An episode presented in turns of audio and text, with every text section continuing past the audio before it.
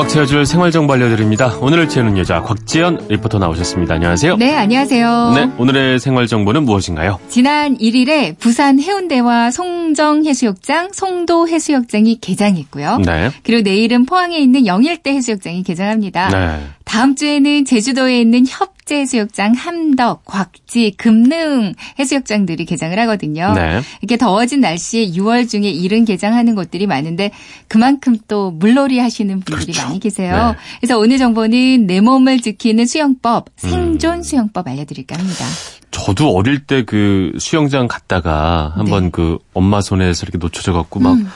안에서 막 이렇게 물 안에서 한 5초 이상 네. 막, 막 이랬던 근데 갑자기 누가 딱 들어 올리더라고요. 그래서 그때 그 공포가 음. 네. 아직까지 좀 남아 있어요. 트라우마가 네. 계속 남아 있다고 어, 이게 되게 하잖아요. 무섭다라는 생각을 한번 네. 되게 했던 기억이 나는데 아, 최근에는 그래서 초등학생들 같은 경우에는 생존 수영을 의무적으로 배우고 있다고요. 네.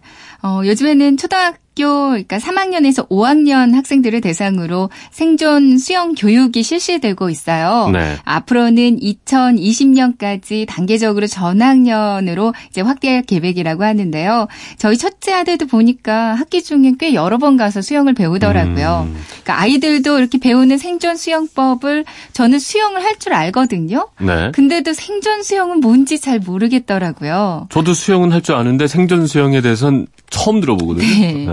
그래서 좀 궁금해져서요. 아무래도 뭐 수영을 할 줄 아는 사람들도 뭔지 모르겠고 네.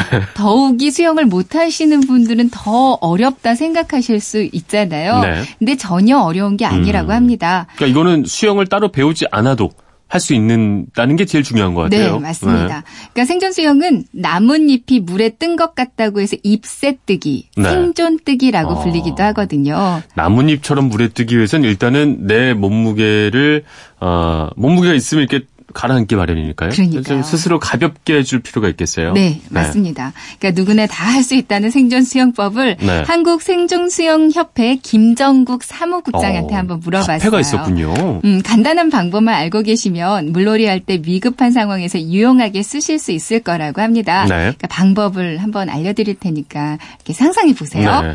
이제 먼저 머리는 뒤로 제끼고요. 네. 귀가 잠길 정도로 머리를 물에 어느 정도 담급니다. 아, 좀 편안한 마음으로 담그셔야 돼요. 잠길 정도로. 네네. 네. 어, 머리를 그러니까 어느 정도 물에 담그는 네. 거죠. 하늘을 바라보고요. 양팔은 그냥 좌우로 크게 벌리거나 네. 아니면 편안하게 만세 자세를 하거나 이렇게 누워서 물 위에서 편안한 자세를 만드시면 돼요. 근데 이게 안 가라앉나요? 가라앉지 않습니다. 어, 그래요? 네. 자연스럽게 뜨고요. 네. 다만 남자분들은 다리가 조금 무거운 경우가 있대요. 네. 지방층이 더 많은 분들은 더 잘 뜨는데 네. 남자분들 다리는 가라앉는 경우가 있어서 음. 이때는 그냥 다리도 편안하게 하면 되는데요. 이제 좀 다리 쪽이 가라앉는다 싶으면 다리를 이렇게 굴려주는 거예요. 네. 차주는 거죠. 발차기. 네, 배영 발차기라고 생각하시면 되는데 네. 수영을 못 하시는 분들은 우리가 누워서 자전거 탈 때처럼 이렇게 다리를 차주는 거 있죠. 네. 이렇게 굴려주면 굴려준다는 느낌으로. 네, 그러면 전혀 가라앉지 않고요. 이 상태로 거의 뭐 2, 30분 더 길게 1시간 이상도 떠 있을 수 있다고 합니다.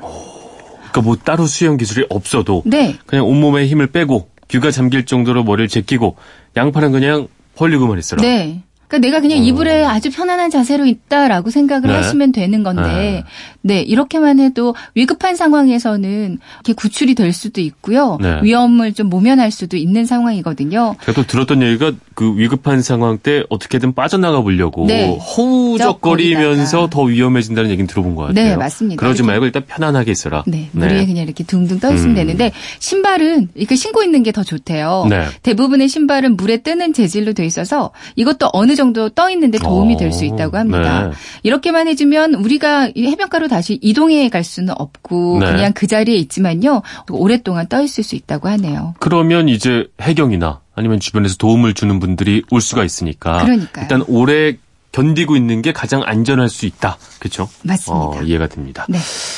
또 물놀이 하면서 저희가 구명조끼도 입는데 이거를 착용을 잘못하는 경우도 꽤나 많이 있다고요. 그러니까요. 어, 구명조끼는 계속 부풀어 있는 고체형이 있고요. 네. 물에 닿으면 바로 이렇게 터져버리는 자동 팽창형이 있습니다.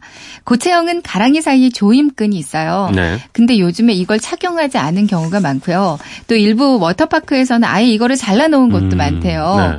어, 조임끈을 생명끈이라고 불릴 정도로 정말 중요하다고 하거든요. 네. 이거를 착용하지 않으면 어, 기도를 그러니까 조끼가 기도를 누르면서 위험할 수 있다고 음. 합니다. 그러니까 조임끈을 반드시 착용해 주는 게 좋겠고요. 네. 또 입을 때는 가슴 단추 먼저 그리고 옆부분 보면 가슴 조임줄 있는데 네. 이것도 당겨서 일단 내 몸에 딱 맞게, 맞게. 입는 게 좋고요. 음. 그리고 그 다리 사이로 가랑이 그 조임끈을 빼서 톡 하고 끼워주시면 되겠어요. 네.